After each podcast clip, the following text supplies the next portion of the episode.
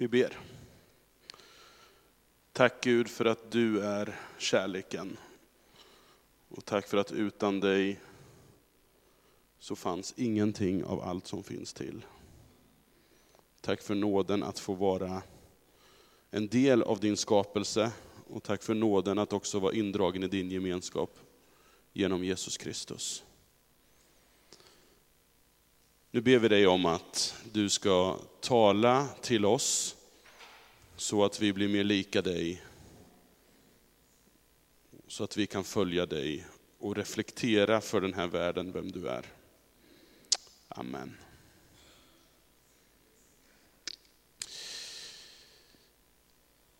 Under hösten här i Korskyrkan så har vi lyft det som vi har kallat för den missionella omställningen i våra gudstjänster. Och med det menar vi att vi hela tiden behöver utmanas av den här rörelsen att röra oss från tendensen som vi hela tiden har, därför att vi är människor, eh, att, att liksom vara kyrka för vår egen skull, för mina intressens skull och för min utvecklings skull, till att vara en kyrka med vidsträckta grenar som bär sin frukt för världens skull, långt utanför sig själv. Men i vår längtan att nå ut, för att det ska vara hållbart, för att det ska vara trovärdigt, för att det ska vara möjligt på sikt, så är det desto viktigare då med djupa rötter.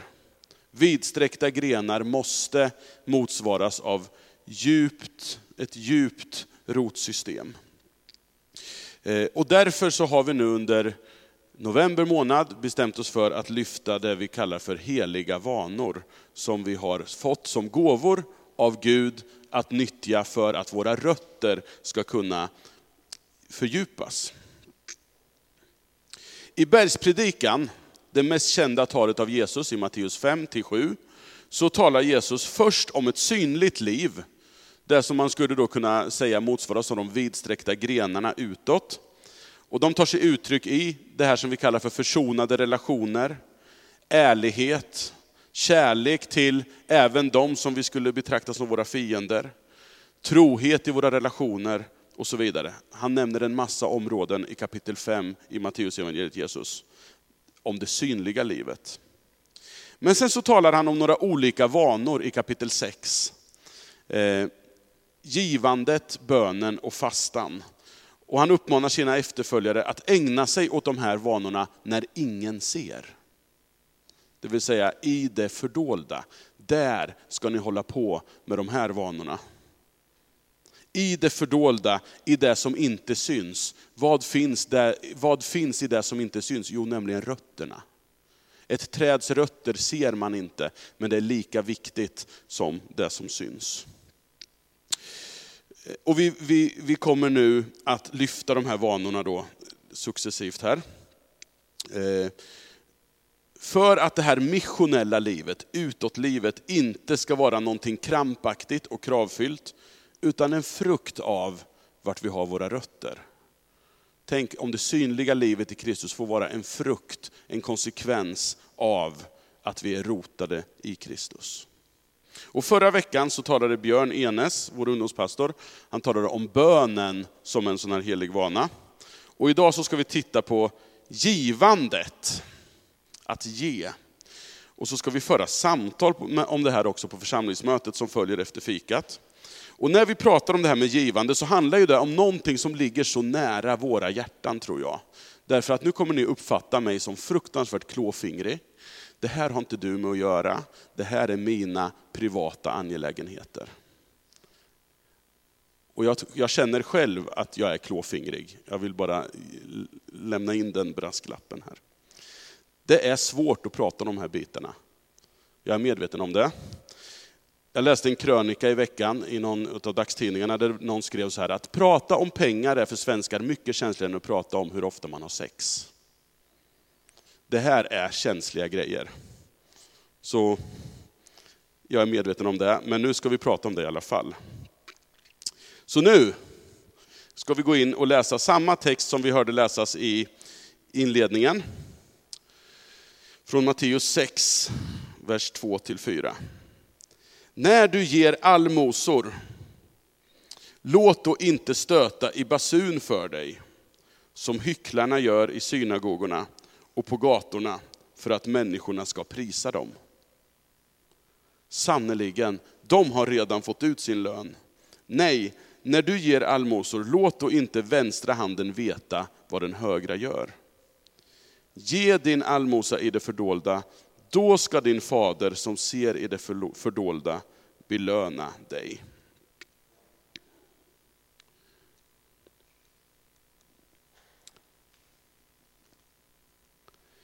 Vem är jag när ingen ser?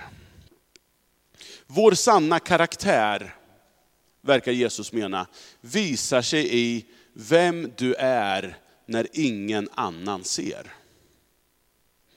Hur intresserad är du, hur intresserad är jag av att ge, om ingen ser att jag ger?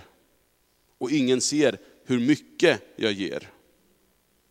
Jesus verkar mena att det är när vi verkar ägna oss åt givandet i det fördolda som också våra rötter kan fördjupas. Vi märker i den här texten att Jesus förutsätter att hans efterföljare lever i ett kontinuerligt givande. Det verkar inte vara det som är problemet som Jesus ser, är inte att människor inte skulle ge, utan problemet är att de ger av fel anledning. Han säger inte så här, om du möjligen skulle få för dig att ge någon gång när du får den rätta feelingen, så ska du inte göra som hycklarna som gör så här. Utan han säger, när du ger, då ska du inte göra som hycklarna. När vi ger i det fördolda kommer vi också till rätta med att ge av rätt motiv. Ett felaktigt motiv till att ge, det är att vinna andra människors anseende, och bygga upp vårt eget varumärke av att vara en generös person. Oj, han är generös. Eller vilken andlig människa som inte är så bunden av de där hundralapparna eller tusenlapparna. Det är fel motiv. För om vi gör det för andra, för andras skull, för att andra ska se. Och här ser vi hur Jesus använder en sån här skön eh, överdrift när han liksom pratar om de här hycklarna som stöter i basun. Titta på mig, du, du, du, titta vad jag ger. Så ska man inte göra. För gör vi på det sättet så har vi redan fått ut vår lön, säger Jesus. Men då är frågan, varför ska vi ge? Varför ska jag ge? Det första svaret på den frågan är att vi ska ge för att allt är Guds. I psalm 24 så skriver psalmisten så här, jorden är Herrens med allt den rymmer. Världen och alla som bor i den.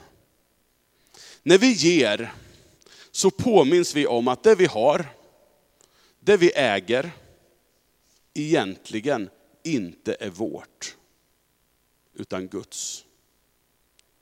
Allt som vi har fått har vi faktiskt bara fått för att förvalta. Och den här förvaltartanken är ju en ständigt återkommande tema i Bibeln. Redan i skapelsen ser vi hur människan får uppdraget att förvalta och ta hand om Guds skapelse. Och tanken på att allt i grunden är Guds är tydlig genom hela den bibliska vittnesbördet. Även det som vi själva tycker oss ha lyckats förvärva. I femte Mosebok 8 så riktas en varning till de rika.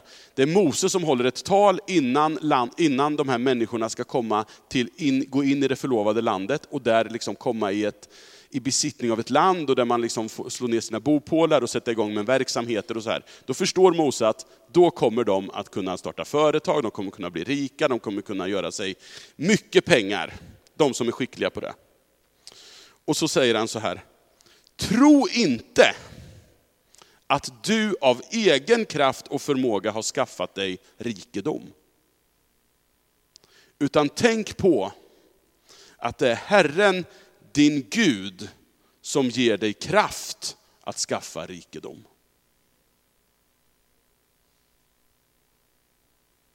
Allt är Guds. Och det är ju den här tanken om att allt är Guds som ligger till grund för den här principen som finns i Gamla Testamentet om tionde givande. Eftersom allt var Guds så gav man också en tiondel av allt man, allt man tjänade, allt man förvärvade, gav man tillbaka till Gud. Tiotalet i den judiska talsymboliken en symbol för fullheten. Så det jag gjorde med tiondet, det var en symbol för, det här, är, det här betyder vad, vad allting handlar om. Och i tredje Mosebok 27 så står det om tiondet. Tiondet av jorden, både jordens gröda och trädens frukt, tillhör Herren, det är helgat åt Herren. Gäller det tionde av nötboskap eller får, allt som vallas av herdar, ska var tionde djur vara helgat åt Herren. Alltså, I alla sektorer i livet som man på något sätt förvärvade någonting inom, så skulle det tionde vara och tillbaka till Gud. Och man skulle göra det här för att allt egentligen var Guds. Så när vi ger som kristna, så gör vi det som en påminnelse om att allt vi har och äger är Guds. Och vi gör det inte för att Gud skulle vara beroende av våra gåvor, men för att vi är beroende av att påminnas om vem vi har att tacka för allt vi har och påminnas om vems allt i grunden är. Det är viktigt för dig som kristen att vara en givare. Och tionde principen som finns här i Gamla Testamentet har ju sen historiskt också varit riktmärket också i väldigt många kristna sammanhang. Riktmärket för det regelbundna givandet. Tiondet. Någon sa så här, tiondet är en jättebra princip som ska betraktas som ett golv i mitt givande. Alltså det är den lägsta nivån. Tiondet är någonting som alla som har en inkomst kan ge. Och sen får man gärna bli, ge mer eftersom allt det andra också är Guds. Men tiondet ska, skulle betraktas då som ett golv. Det här kan man fundera kring. Det kanske, kanske kan rendera lite spännande samtal till kaffet sen. Allt är Guds. Det andra skälet till att ge som jag tänkte lyfta fram, det är för att trotsa egoismen. Ha-begäret i form av materialistisk egoism, det är faktiskt den enda, egentligen den enda avgud som Jesus ger ett namn på. Mammon. Det mest effektiva sättet, kanske det enda sättet att bryta mammons makt över våra liv, det är att ge. Att ge, det är att relativisera pengarnas makt över oss. Det är en fråga om vem vi, vem vi vill tillbe och vem vi vill tjäna. Ni kan inte tjäna både Gud och mammon, säger Jesus. Lite senare i samma predikan som han pratar om, om det här, som vi läste tidigare, med att vi ska ge det fördolda. Att det här med ekonomi, vad vi tjänar, hur vi hanterar vår privatekonomi, att det betraktas som något av det mest känsliga för oss svenskar att prata om, det kanske ger en fingervisning om att det här kanske är ett problem.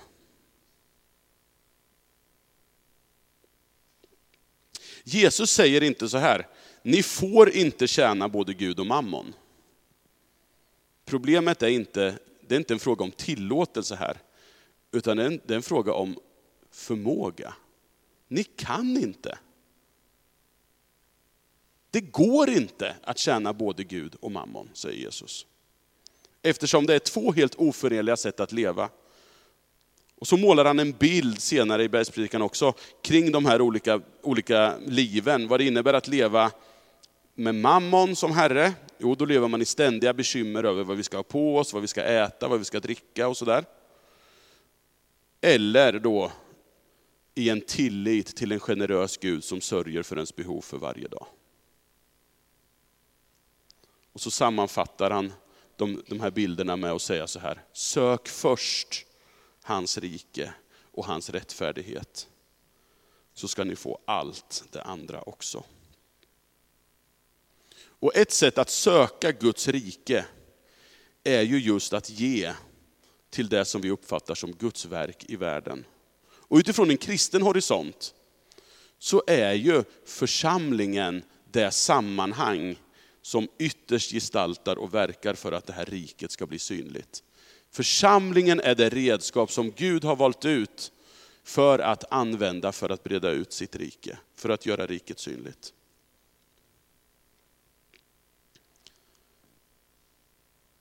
Där din skatt är, säger Jesus, kommer ditt hjärta att vara.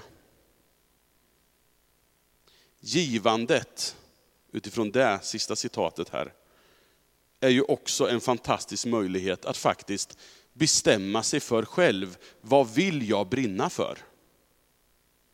Vart vill jag ha mitt hjärta? Ofta så tänker vi tvärtom tror jag. Vi tänker så här att jag brinner för någonting, vad brinner jag för? Så sitter man och känner efter för vad man brinner för. Och så, och så investerar man i det man känner att man brinner för. Men Jesus vänder på det här och säger att du har makt över vad du ska känna för genom att börja ge till någonting som du vill känna för. För där din skatt är, där kommer ditt hjärta att hamna. Handla först och hjärtat förändras. Det vi investerar tid, engagemang och pengar i kommer också att bli vårt hjärtas angelägenhet. I vår väldigt känslostyrda kultur, som är helt perfekt anpassad för mammon, så är ju det här en utmaning. Fråga därför inte vad du känner för när du ska investera dina pengar, när du ska, när du ska använda dina pengar som du får, som du har tjänat ihop. Utan fråga, vilket liv vill du i grunden leva? Och använd dina pengar på det sättet. Givandet handlar ytterst om vem vi tillber och vem vi tjänar. Och möjligheten att ge, det är en gåva att påverka det. Lika mycket som att det vi ger ska påverka världen, kanske till och med mer, så handlar givandet om att inte världen ska förändra dig.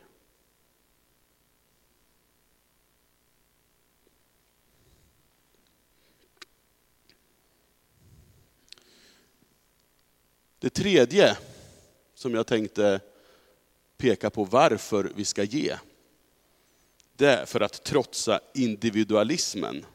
Och då tänker ni, men det är väl ungefär samma sak som egoism? Nej, det behöver det inte vara. Därför att ge regelbundet handlar också om att uttrycka att vi hänger ihop i ett större vi. I Nya Testamentet talas det om att Gud har format ett nytt hushåll, en ny familj. Där människor som förut inte hängde ihop och var ansvariga för varandra, nu hänger ihop och är ansvariga för varandra. Efter pingstdagen i Jerusalem, då anden liksom kommer över de första kristna, så formas en ny gemenskap i Jerusalem. Och den beskrivs så här av Lukas i Apostlagärningarna. De troende fortsatte att samlas och hade allt gemensamt. De sålde allt vad de ägde och hade och delade ut åt alla efter vars och ens behov. De höll samman och möttes varje dag troget i templet och i hemmen bröt de brödet och höll måltid med varandra i jublande uppriktig glädje. De prisade Gud och var omtyckta av hela folket och Herren lät varje dag nya människor bli frälsta och förena sig med dem. Två kapitel senare. Alla de många som hade kommit till tro var ett hjärta och en själ och ingen betraktade något av det han ägde som sitt. De hade allt gemensamt. Med stor kraft frambar apostlarna vittnesbördet om att Herren Jesus hade uppstått och de fick alla riklig del av Guds nåd. Ingen av dem led någon nöd. De som ägde jord eller hus sålde sin egendom och kom med köpesumman och la ner dem vid apostlarnas fötter. Och man delade ut åt var och en efter hans behov.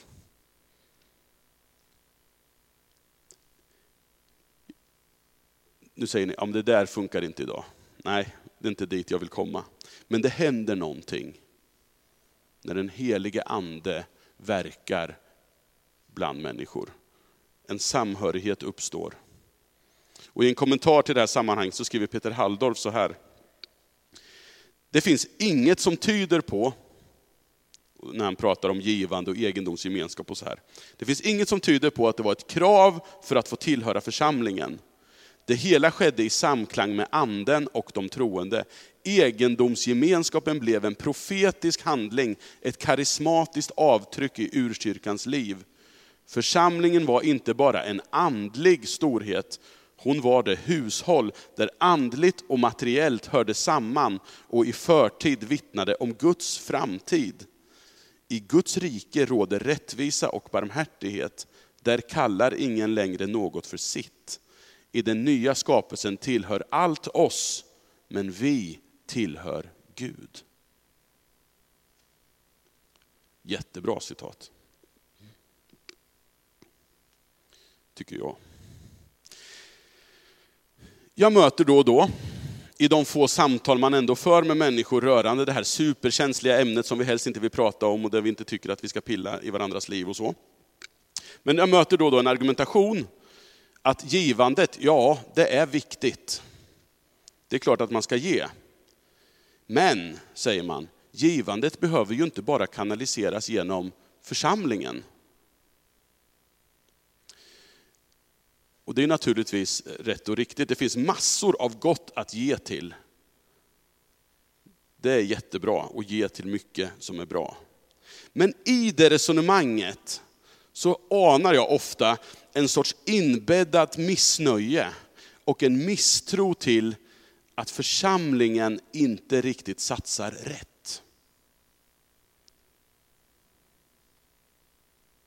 Vi kan definitivt ha synpunkter på, inte minst i relation till den här missionella omställningen, som vi talar om, hur mycket av församlingens ekonomi är till för oss själva jämfört med de behov som finns i, i både närmiljö och globalt. och så. Men, det är en annan, men resonemanget rymmer en sorts arrogans mot församlingens gemensamma beslut. Och man tycker att församlingens gemensamma beslut de är sämre än det, än det som jag kommer fram till att mina pengar ska gå till.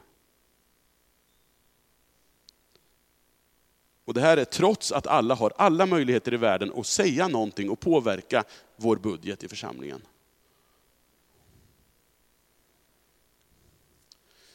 Vi är inte nödvändigtvis alltså självförverkligande egoister som det handlar om i den första, trotsa egoismen. Det handlar ju om att vi inte ska bara satsa på oss själva i något självförverkligande. Men vi har däremot blivit något som jag tror, i större utsträckning tror jag vi har blivit något som jag kallar för generösa individualister. Vi vill ge. Väldigt gärna vill vi ge. Vi är generösa tror jag, väldigt många av oss. Men vi vill att det ska ge till något jag känner för och underordnar oss ogärna andra för att förvalta mina pengar. Och då är det väldigt lätt att ge till Röda Korset och UNHCR och sådana som gör bra reklam på tv. Jättebra alternativ. Men vi ger, dem, vi ger till dem istället för, inte som ett tillägg som det borde vara eventuellt, till det regelbundna givandet, till det som vi faktiskt har, en gemensam hushållskassa i församlingen.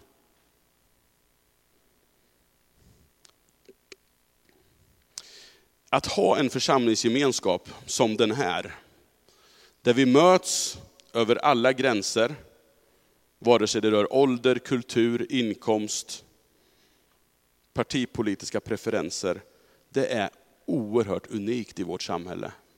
Det finns inte många sådana här mötesplatser.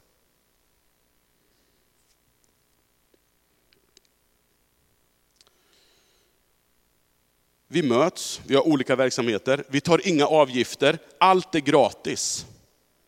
Allt är gratis. Det är också helt unikt i vårt samhälle. Men för att det här ska kunna fungera så bygger det också på att vi gemensamt efter vars och ens förmåga i både tid och pengar bär det som vi kommer överens om att vi ska bära. Så har det ju funkat historiskt i våra kyrkor. Men det mycket tyder på att den tiden börjar snart vara förbi.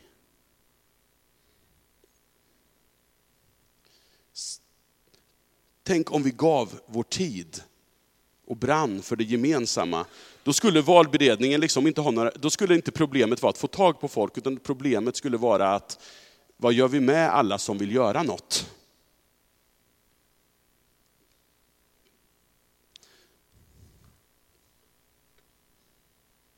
Att vara med i en församling, säga ja till en budget och inte ha ett regelbundet givande. Det tyder på en brist. Kanske en kunskapsbrist, en ansvarsbrist. Men jag skulle vilja säga att det är en andlig fråga. Det handlar om andlig mognad. Och sen är det ju av yttersta vikt att vi som församling har Guds rike, inte oss själva, som utgångspunkt när vi planerar vad vi vill göra och satsa på. Att vi förstår att vi hör även ihop med andra människor runt om vår värld och så här. Det samtalet måste vi ju ständigt ha levande och det samtalet ska vi också föra med varandra. Och vi börjar lite grann idag efter fikat. Men det här är viktigt. Vi behöver trotsa vår individualism i relation till vårt givande och faktiskt sätta tilltro till församlingen som process. Tror vi på det? Tror vi att det här är något heligt vi håller på med? Eller vad är det för någonting?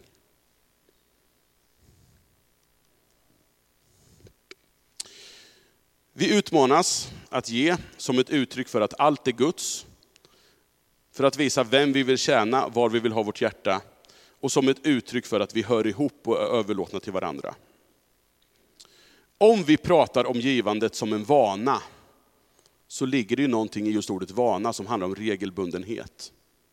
Och utifrån det jag har sagt här hittills, så tror jag att det är jätteviktigt med ett regelbundet givande till den församling du går till och får din mat. Om det är så att vi tror att Gud vill verka i, med och genom församlingen i världen, så är det ju, finns det ju inget bättre att investera i.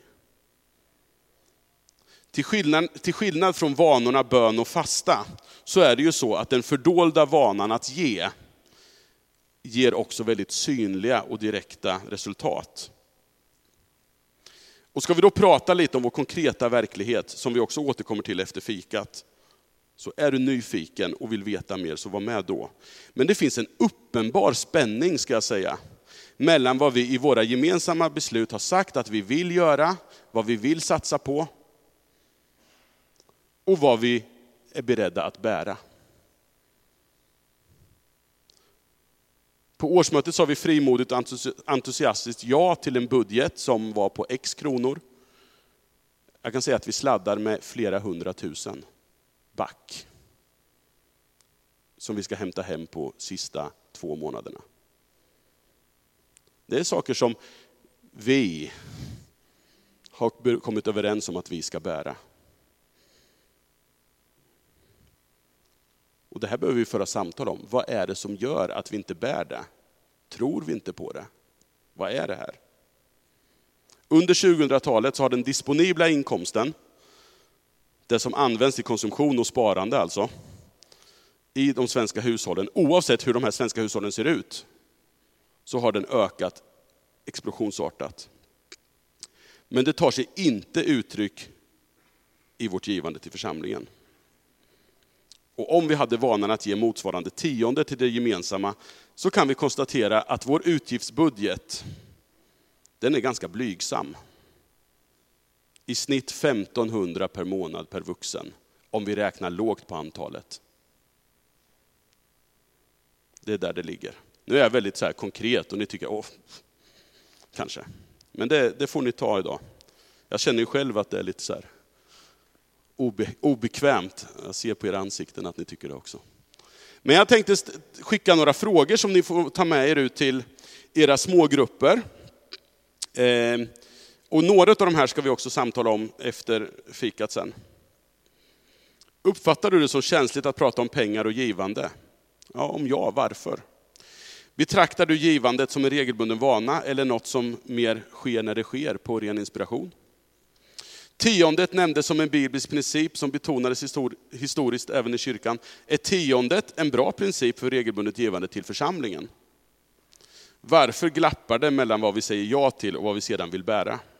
Har vi blivit generösa individualister eller är vi självförverkligande egoister? Bör församlingen satsa annorlunda i budget än vad som är fallet idag för att bättre vara en församling för världens skull? Hur kan vi bredda det regelbundna givandet till församlingen så vi kan göra mer i gemensam regi för den här världen som behöver Guds rike? Att ge, det är ju något fantastiskt. Det, det, det, måste vi förstå. Det är en gåva vi har fått för att bryta en massa makters makt över våra liv. Både in, inifrån oss själva och utanför oss själva.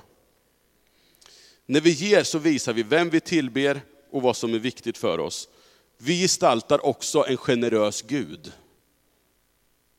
En generö, generös Gud som har gett och som ger och som alltid kommer att ge järnet av sin självutgivande kärlek. Vi är mottagare av den kärleken.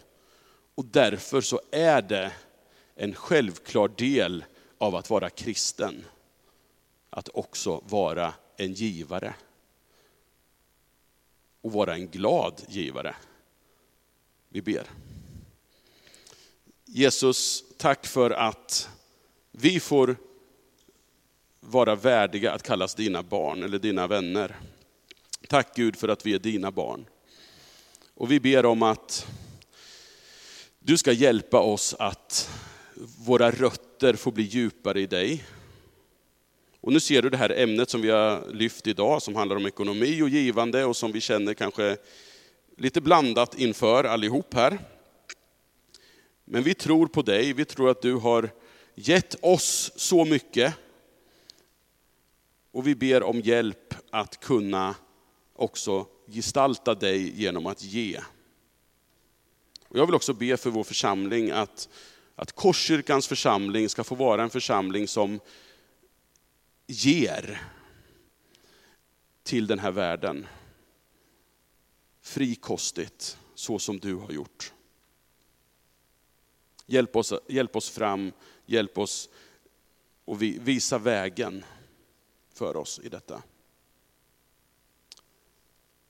Och jag ber också Gud om att du, du ska rädda oss från känslor av, av fördömelse i detta, utan se det här snarare som en världens möjlighet att få vara med i någonting som är större än jag och mig och mitt. Att få vara med i någonting som håller ända in i evigheten. Tack för den möjligheten, i Jesu namn. Amen.